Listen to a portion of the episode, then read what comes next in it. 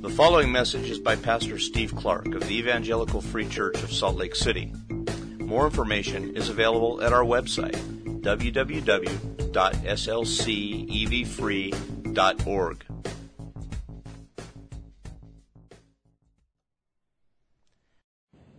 Pray with me.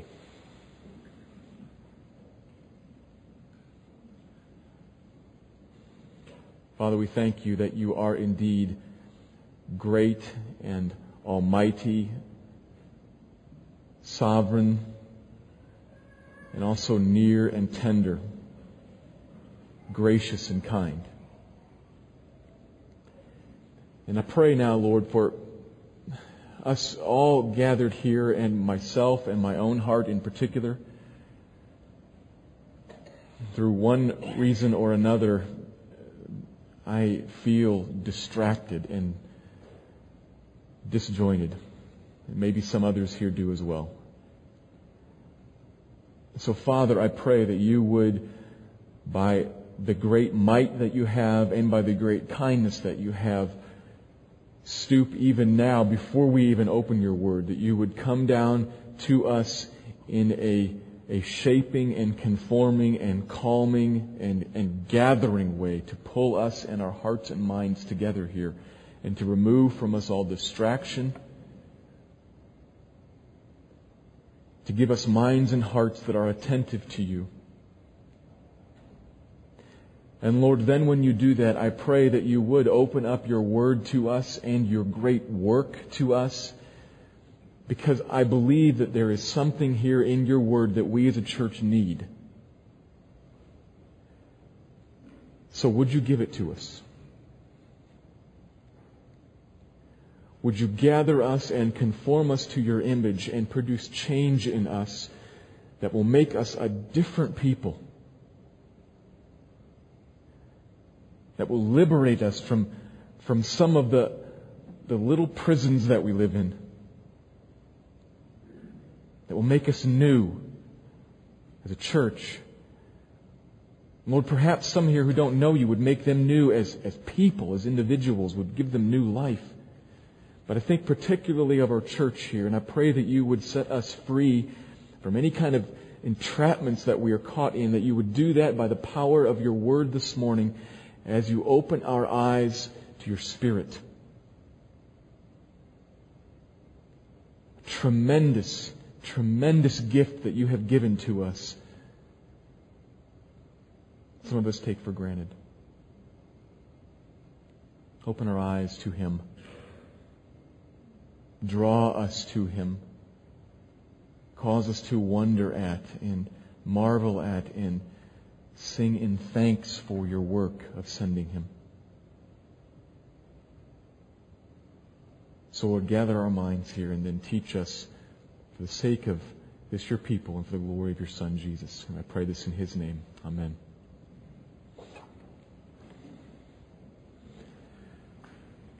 This morning, we return to the book of Deuteronomy so as to continue listening to God's instruction for us, His people. Deuteronomy is one of the five books of the law of Moses. But as I say that word law, I'm aware that some of us misunderstand that word. What the word law means, Torah, Torah, it really means instruction or direction. So the law is God's teaching, His guidance for His people.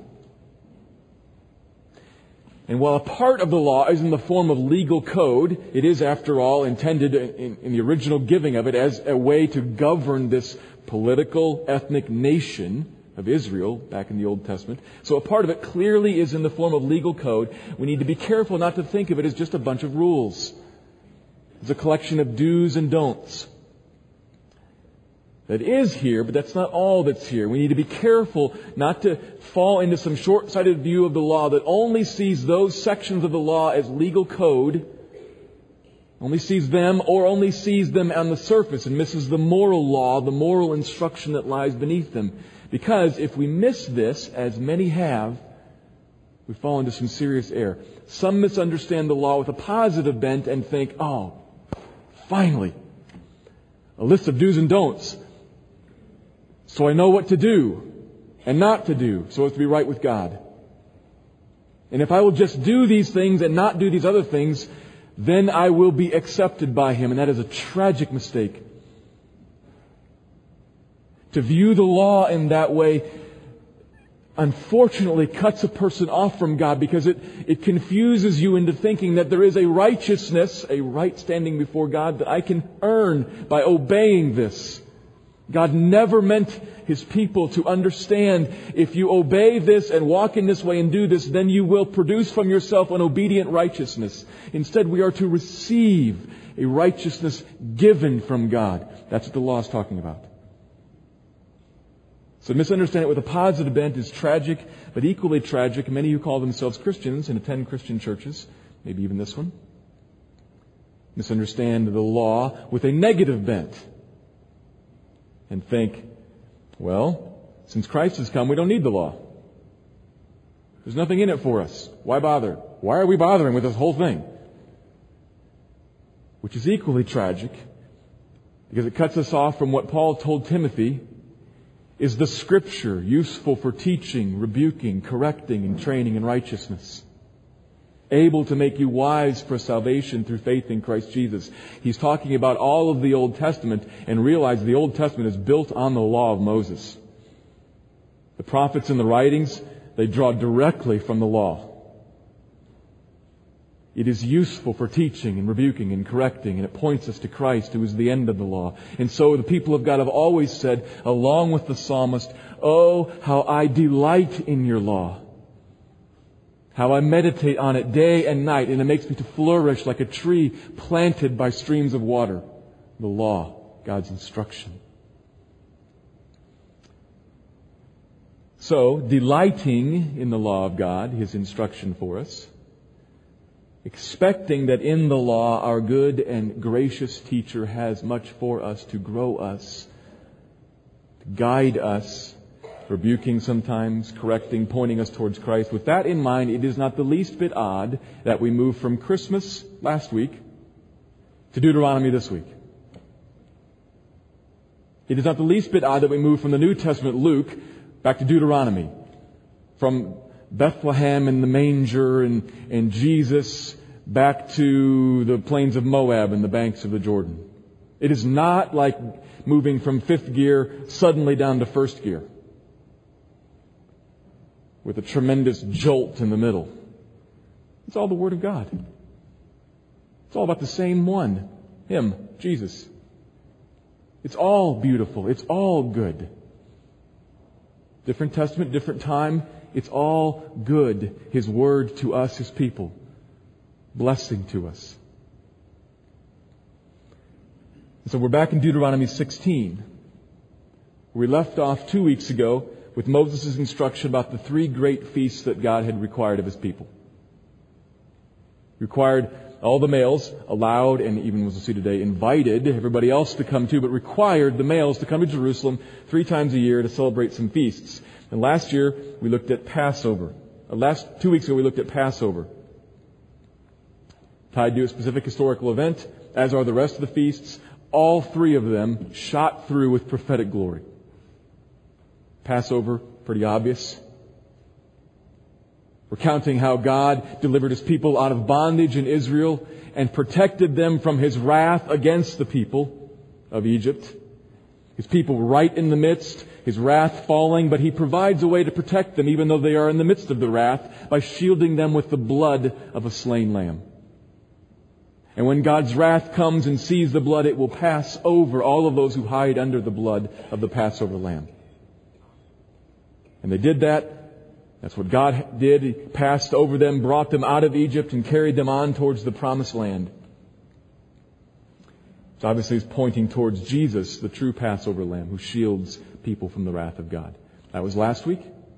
And now this week we come to the second feast, the Feast of Weeks, also called Pentecost.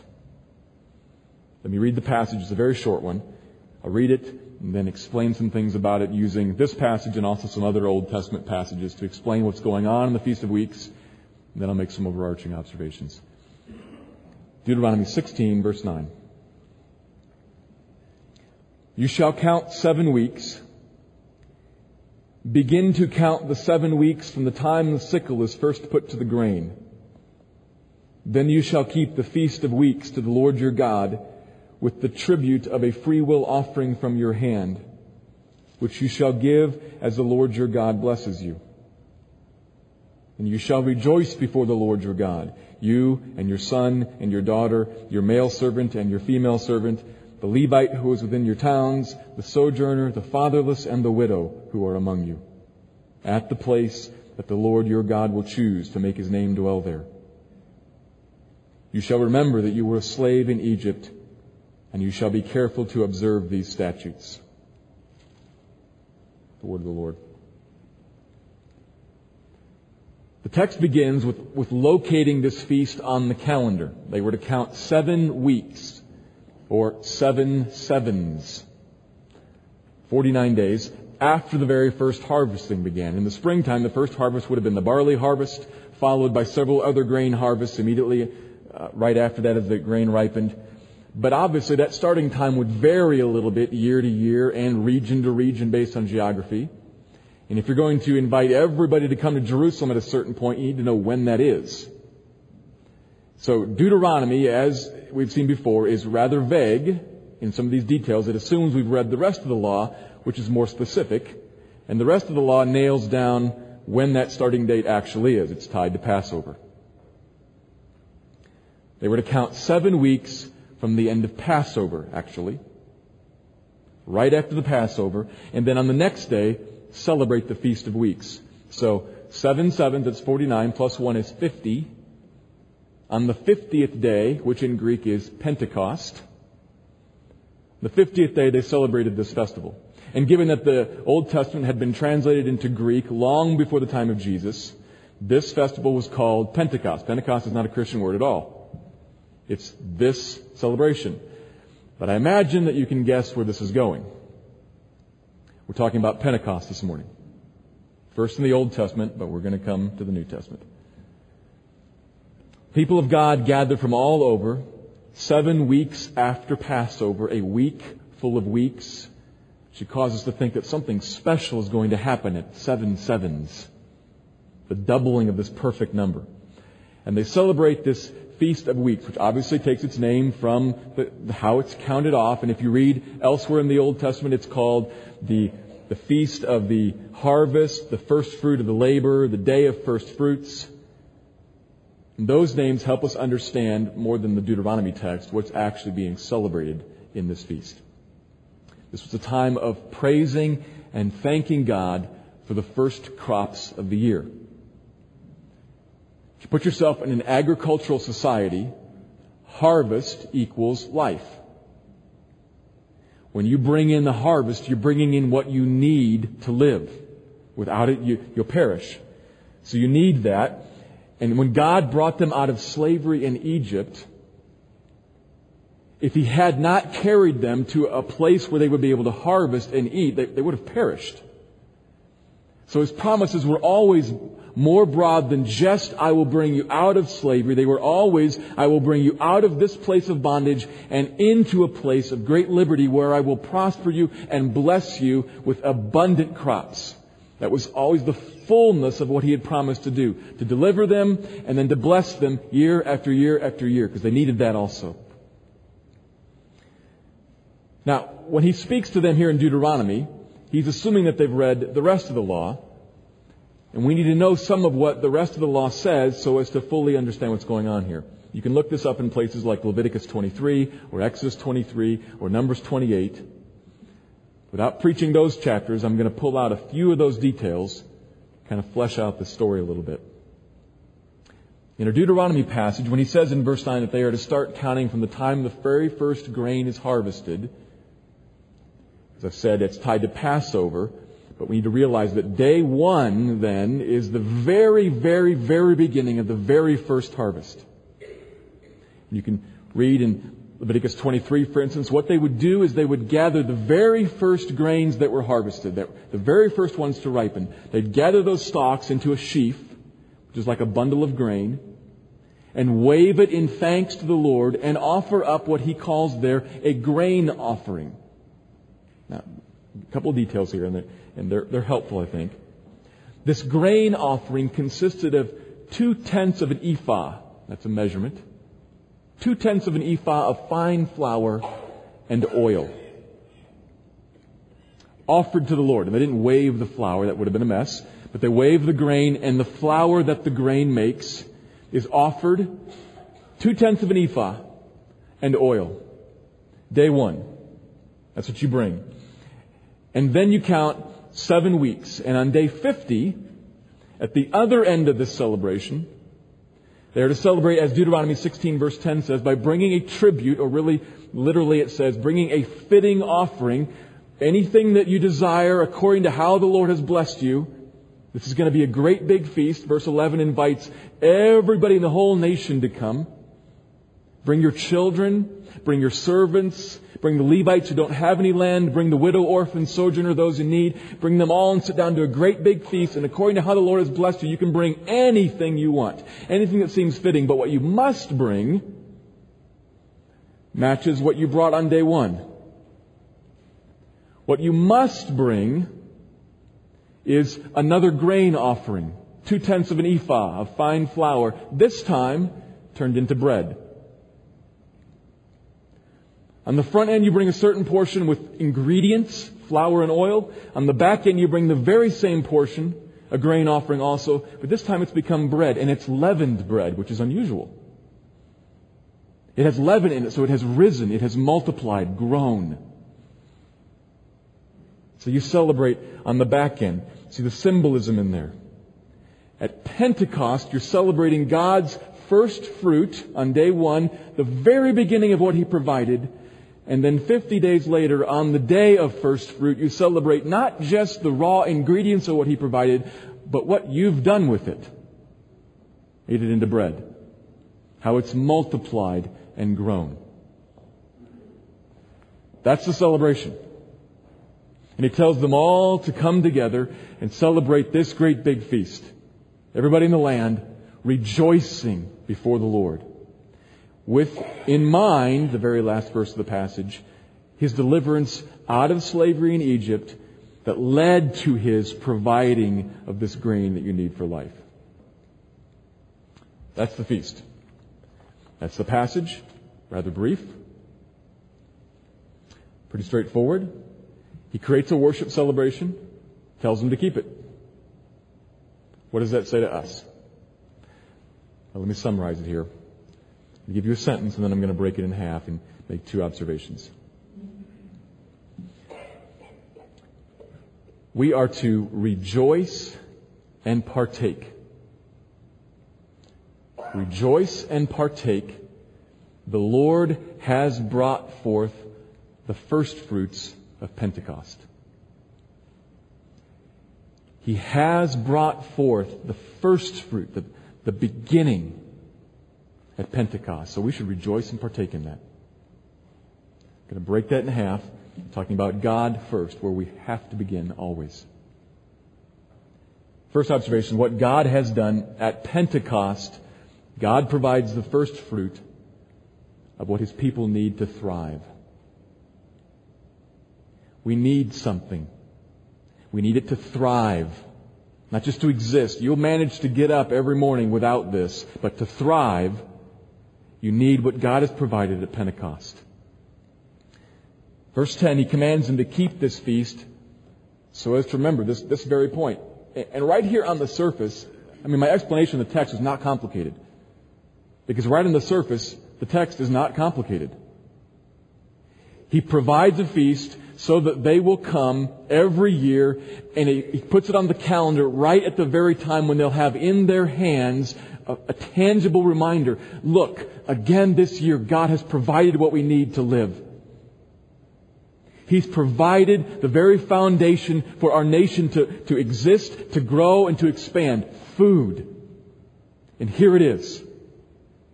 And every year they, they celebrate that, and it is evidence of a God who is faithful to provide. And as you celebrate first fruits, there is implied in that second fruits or subsequent fruits. A harvest. You, you gather the very first stalks and you look out, there's the rest of the field. Not quite ripe yet, but surely coming on. And so you celebrate the very beginning. Look, God has again provided, and He will provide even more. Praise God, this faithful one who continues to meet our need. He did not just bring us out of Egypt, He feeds us continually, day by day, year by year, decade by decade. And so we come together and we celebrate this.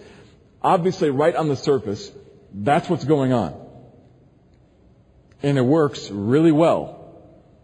You have the evidence in your hand. You're all gathered together. It's a great big feast as you eat that which you have produced from that which He provided. On the surface, that all makes perfect sense. But there's more going on here. What else has God up to in this? Well, knowing what we know now, it's not hard to hear all the double meaning in all this. We should see the typology in the Feast of Weeks. Typology. Remember that word? A type. A type is a concrete prophecy.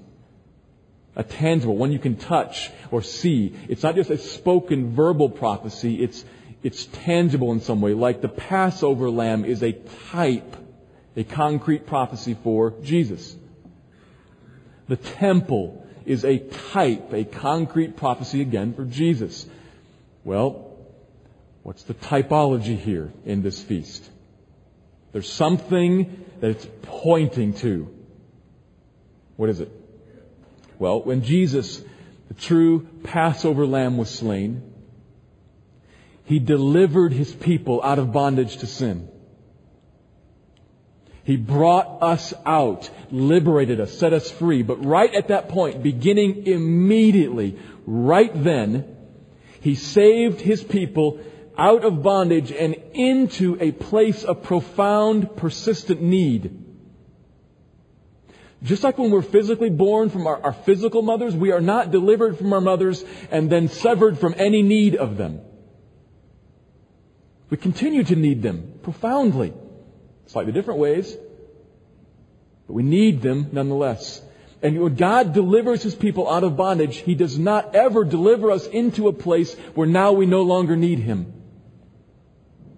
In fact, maturity in Christianity is defined as a greater awareness of your need for Christ and a greater leaning on Him and a greater depending on Him. That's a mature person. We never graduate from needing Him. We graduate into needing Him.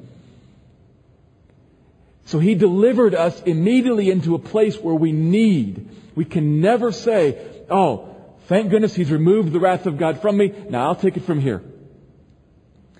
I, in my own power and my own wisdom, will grow myself up into what I am to be. Not the case. We need far more. We need provision for life.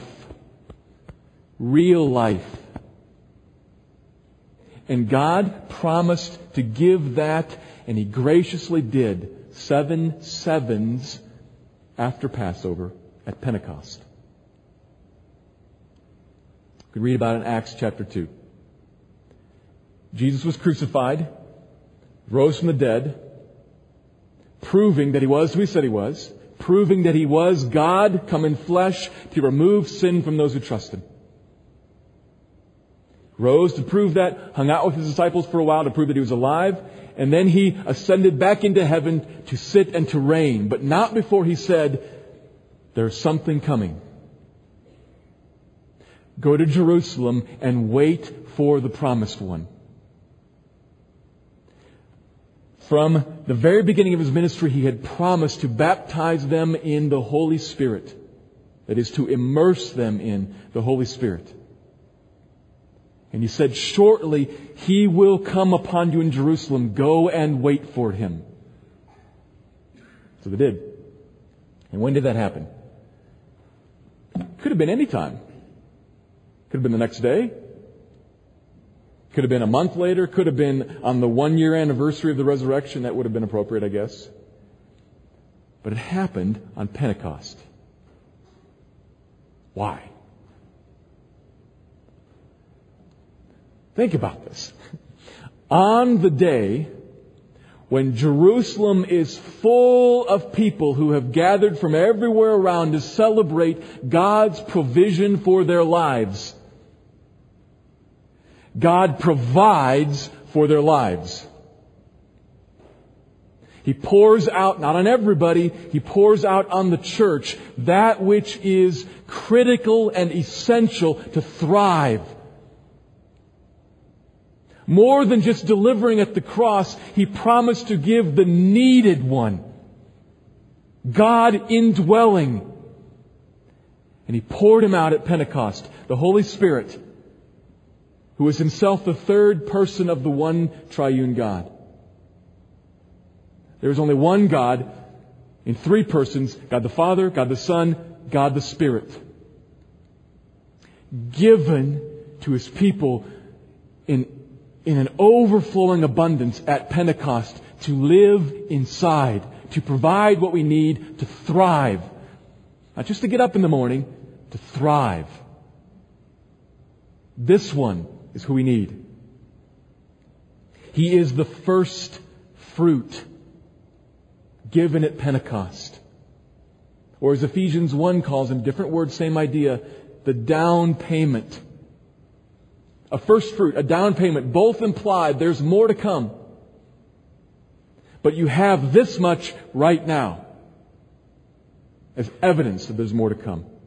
He has been given to us now, implying there's more to come, but He's given now so as to work in us now. And He works in us now like glasses if you wear glasses, I hope you don't spend any time looking at your glasses. You know what that's like, to, to, try to actually look at your glasses. You don't look at your glasses, you look through them at other things. Glasses enable you to see that which is fuzzy. Change the illustration. He's been given to us to work like a floodlight. At night, illumining that which is already there, but is darkened and hard to see. You walk by an illumined building, you spend zero time peering into the floodlight. You look at the building, the statue, whatever it is. This is trying to show something else. These are trying to enable you to see something else. The Holy Spirit given to us now to enable us to see what we need to thrive. He has been given to enable us to see the glory of Christ. To see Jesus sovereign and reigning. To see him humbled, taking on the form of a servant, submitting to death, even death upon a shameful cross.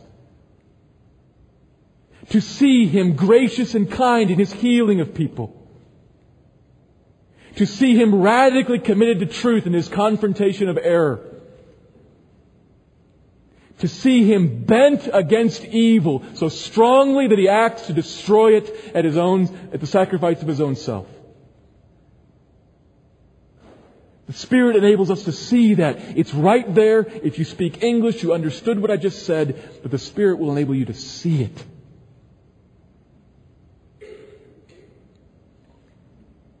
He helps us to understand the Word of Christ as He speaks to us in the Scriptures so that we can know truth. He helps us to comprehend the wonder of what He has done for us at the cross. Growing that as He helps us to see ourselves in our fallenness, in the wickedness that we were and are in our own natures. That, that lifts up, that glorifies Jesus, that He would come for an enemy like me but a marvelous Christ as the Spirit shows me me. He enables us to see the beauty of the people of God. A treasure to God the Father. And we see this by the power of the Spirit opening our eyes and enabling us to see it like He sees it. He enables us to trust Christ when it seems so foolish. He enables us to hope in Christ when it seems so bleak. To believe Him when everything else in the world is, is pounding us with untruth.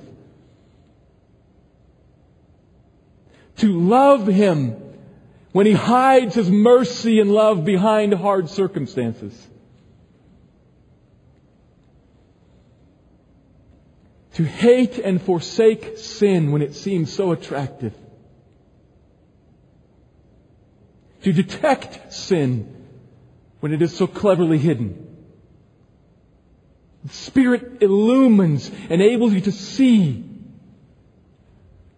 To see a great hope, if you're a believer, a great hope kept in heaven for you who believe. Hard to see now, but you can see it by the power of the Spirit. A hope at the heart of which is a wide, long, high, deep love that God has for you. Enables you to see that and to understand that and to grasp that and to believe it. You need this to thrive. You do not live on principles. You live on a person. And you cannot see that person unless the Spirit gives sight. Supernatural sight to your heart. What an awesome gift.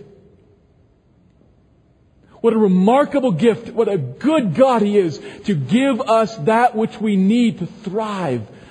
The Spirit living in us, shining to enable us to see and to be changed. You need this now to thrive. You cannot live the Christian life in your own strength. You will be hoodwinked, overpowered, and misled. You need the Spirit. But the degree to which we have the first fruit of the Spirit now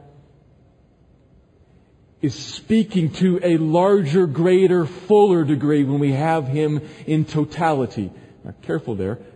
The Spirit lives in us fully now. He is a person. He does not partially indwell Christians. He lives fully. But we live now in a world that is still plagued with a sin nature. There is a moment coming when we will be moved from this world to the next and the fullness of God will flood our vision, unhindered by any sin, unmasked by any fallenness. And he will engage in a centuries upon centuries upon millennium process of opening up the vista of the beauty of God. And he will declare to us his immeasurable grace, says Ephesians 2, forever and ever and ever. It's hard for me to describe that in words, but it is good. You will never run out of enjoying God. You'll never run out of more of God to meet and find and understand. And that will happen by the Spirit at work in you to open your eyes. There is a marvelous fullness of harvest that is coming. We have the first fruit now. Giving what we need to thrive. Giving us sight of Christ. You don't need bread. You need God. And that comes by the Spirit in you helping you see Him. It is a marvelous gift. How are we to respond to that? That's our second observation. We are to respond to such a marvelous blessing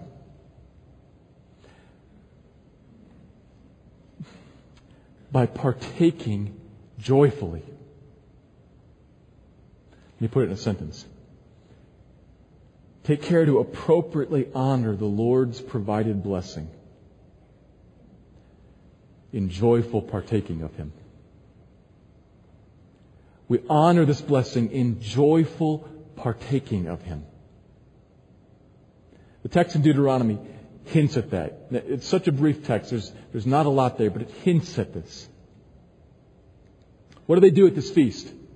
They all gather together rejoicing and they eat that which he provided. They partake of that which he provided, rejoicing together. That's where I get my two words there, rejoicing and partaking. Clearly, we honor a gift giver by saying thank you. And we honor a gift giver by saying thank you as if we really mean it.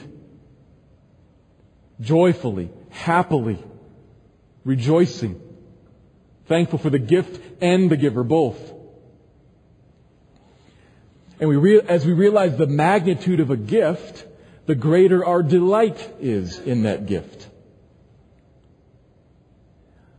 I wonder how many of us just received gifts over which we delighted to a degree you've never even thought about delighting at the Spirit. Follow what I just said there. Past couple days, many of us have received different gifts. Maybe you're 10 years old and you got a bike and you jump for joy and immediately dashed outside to race up and down the street on it. Or maybe you're 50 years old and, and you got something a little more extravagant and complicated and costly.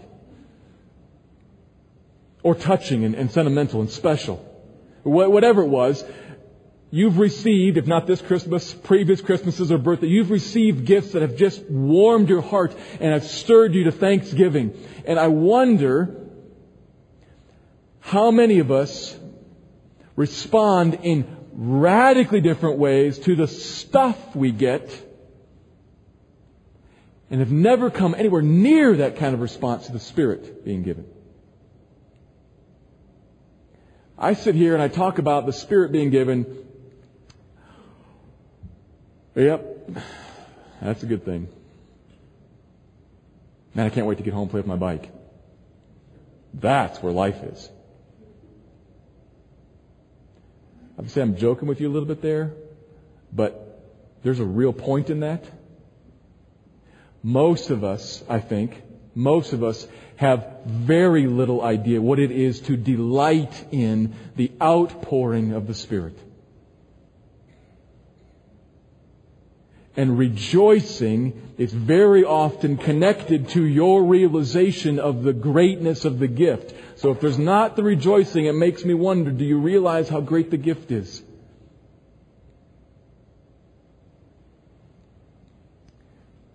Do you realize that He is the counselor who speaks God's truth to you? Apart from Him, you would be lost in ignorance.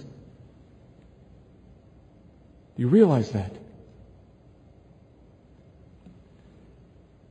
Do you realize that He convicts of sin, guiding you away from that which is subtly laid across your path but would destroy you?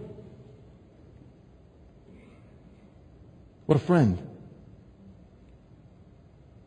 Do you realize that He is a comforter to your soul?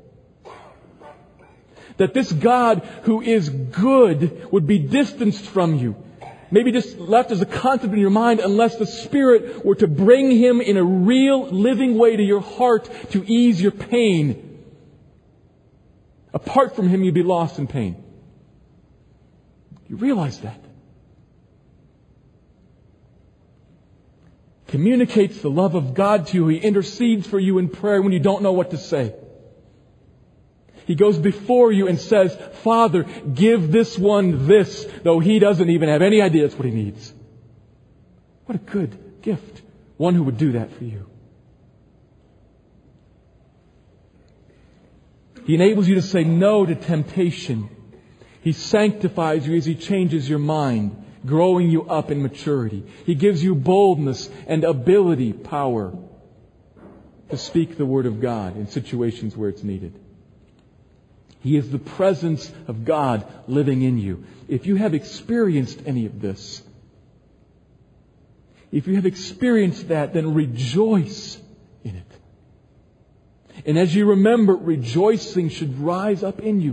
What a good gift He has given you.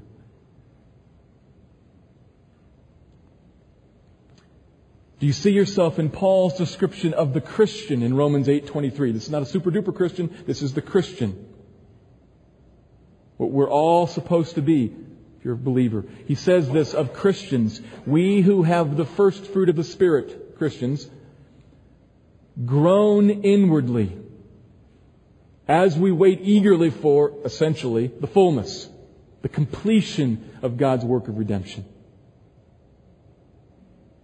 Do you find yourself, like that Christian, groaning inwardly because you don't have it all yet, wanting more, expectant, eager, like someone who's tasted a, a morsel of a, of a fine entree that's not quite done yet?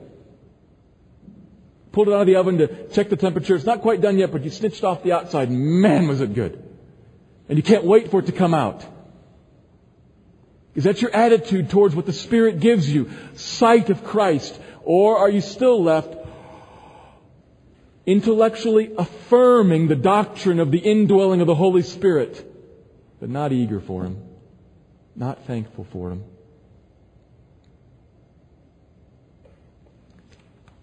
That could be because you're not a Christian. That could be. It might be that you don't have any idea what I'm talking about experientially because He doesn't live in you. You don't have the first fruit of the Spirit. That's why you don't eagerly wait for more. You've never tasted it. That could be. Or it could be you don't rejoice in Him and want more of Him because you do not adequately partake of Him. If you think about this cycle, you've never actually snitched anything, so you don't want more of it. There's a cycle that the more you snitch, the, the, the more you want. If you don't take any of it, if you don't partake any of it, you don't realize how good it is. Maybe you don't adequately partake. You understand the doctrine, but you don't submit to the command of Ephesians 5:18, be filled be filled with the Spirit. Not with anything else. He contrasts it with wine. Don't be filled with wine, and he would say, or with anything else that would control you and influence you decisively. Instead, be filled with, controlled, decisively directed by the Holy Spirit of God. It's a command. What a good command. Feast on this one that you need to thrive. Be filled with Him. Be controlled by this one. He has provided this blessing and then called you to it, commanded you. What child argues with a parent who commands them to eat ice cream? Nobody. Pick your favorite thing if you don't like ice cream. That's, that's where we stand before God. Be filled with the. Command. What a wonderful command. Partake. Partake of this one who would be your joy. If he will open your eyes to see the one you need. So I ask you, do you yield to him? Day by day, moment by moment, are you consistently filled by the Holy Spirit? Not do you understand the doctrine of the Holy Spirit, are you filled by Him? Have you yielded your life? Do you, do you stand before God the Holy Spirit every morning, perhaps every afternoon, every moment that you need to renew this to say, God, I give myself to you. I want no walls, no barriers. I'm, I'm creating no little fiefdoms that I remain in control of. You have me. I yield. Please take control of me and direct me in this moment, this day, this afternoon, in this coming conversation. Is that your posture towards God the Holy Spirit? Some of you know that it is. Talk about it a lot with you, but others I'm, I'm not so sure. You live in a kingdom, church, you live in a kingdom in which the sheaf the bread is plentiful on the table. But I think you're out nosing around in a garbage can somewhere looking for food. Come to the table. Come to the table and partake. Be filled. He commands it for your good. This should not be a hard command. It should be a beautiful one.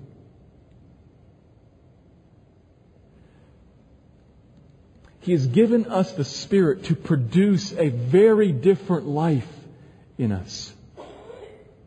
A life that is filled with sight, to see the invisible. It's, it's right there, it's just hard to see it. To see the invisible, and then to live upon God who is invisible. He's given you the Spirit to give you that which you need to thrive. And I need to point this out too because it is the emphasis of Acts.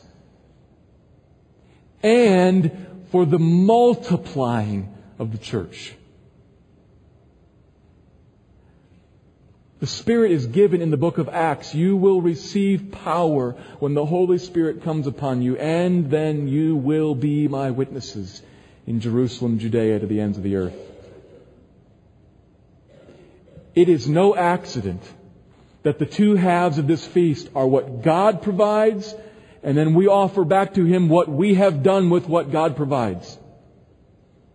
It is no accident that on the day of Pentecost, what God provided is then turned and as spirit-filled Christians proclaim the Word, we offer back to Him not just our own changed lives, but 3,000 people. The first fruits of the New Testament church. The beginning of the harvest. It's going to go on from there, but it starts right at the moment that God provides the Spirit. And we don't, we don't then make converts. It's His power in us. It's the Spirit, obviously, who does this. But by His strength, we can do all things. And we have to. We're not to remain passive. We have to take the Spirit in us and go. Make bread that involved people taking bread and oil that God had provided and making bread with it and presenting it back to Him. He's given us the Spirit for our own lives, but we have to never miss the point that you would receive power to proclaim the Word of God in whatever setting it is necessary, particularly in witness. You can do that. Christian. You can proclaim the Word of God. You have the Spirit living in you. You pray that He'll open their eyes and give them sight. And in the power of the Spirit, you proclaim the Word. You love people where they are. You give them what they need, which could be a helping hand and could be the Word of God. Depending if they're a Christian or not, or if they're in a sin situation or not, it's hard to say.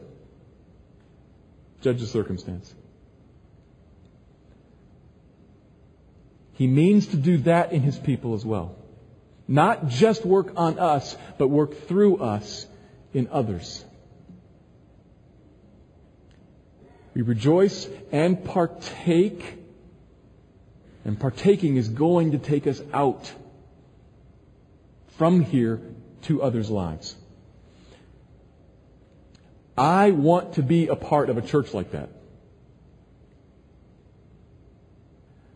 I want to be a part of a church that cares passionately about being yielded to the Spirit of God. Not a church that's flaky and superficial. There is no direct connection between being yielded to the Spirit of God and being a flaky, superficial, flippant sort of person. Sometimes I think those of us who are a little more conservative in our demeanor confuse those two things. There is no direct connection. Paul lived filled with the Spirit of God. I have a really hard time imagining him as flippant and superficial. And that probably got bounced out of him the first time he got stoned.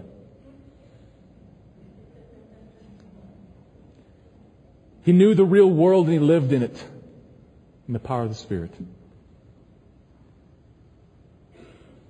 I want to be a part of a church.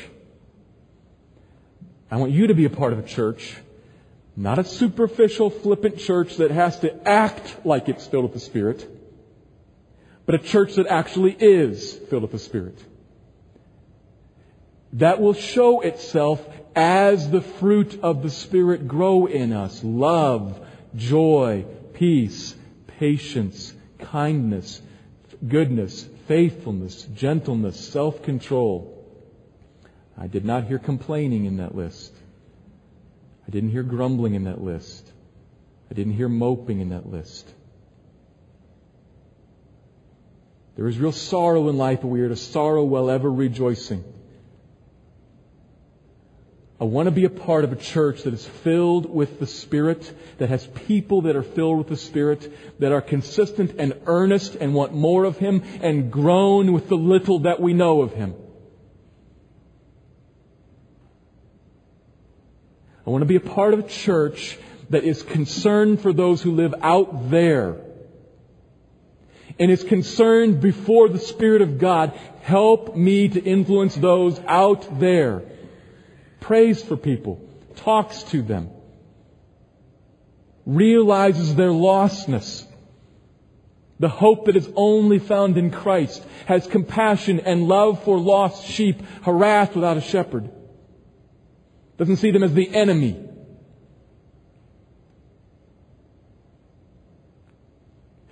I want to be a part of a church like that. More importantly, God wants His church to be like that. We don't get to vote. Do we want to be like that or not? It's not up to us. If we're not going to pursue that, we're in disobedience.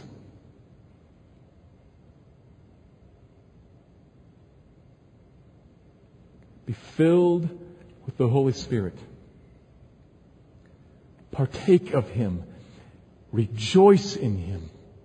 Thrive on what He feeds you with who He feeds you with. God has given us the first fruit of what we need to thrive at Pentecost. Turn to Him, yield to Him. Let me pray.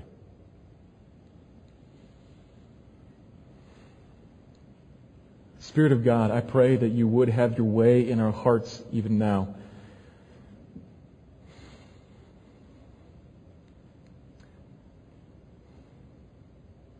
Would you work here in this room in the hearts of individual people, not just in our church big picture, but in each individual story here in these seats? Would you work?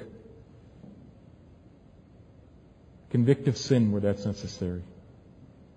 Breathe in hope where that's necessary. Point out the grace and love of Christ where that's necessary. Encourage, convict, Draw people to you. Spirit of God, would you do that here in our midst? As we sing, would you do that? Afterwards, as we sit and, and contemplate, if there are some that you want to work on, Lord, in unique ways, Lord, continue to do that. Don't let them get away. Pursue them for their good. And Lord, as we turn to a new year, would this be a new year in the life of this church? I can't say different than every other one. I don't know every other one, but new, refreshed. May we live by the Spirit. Give us that grace, I pray, for Christ's glory and for the good of this your people. Amen. Thank you for listening to this message by Pastor Steve Clark of the Evangelical Free Church of Salt Lake City in Salt Lake City, Utah. Feel free to make copies of this message to give to others, but please do not charge for these copies or alter the content in any way without permission. We invite you to visit our website at www.slcevfree.org or call us directly at area code 801 943 0091. Our mailing address is Evangelical Free Church of Salt Lake City, 6515 South Lion Lane, Salt Lake City, Utah, 84121.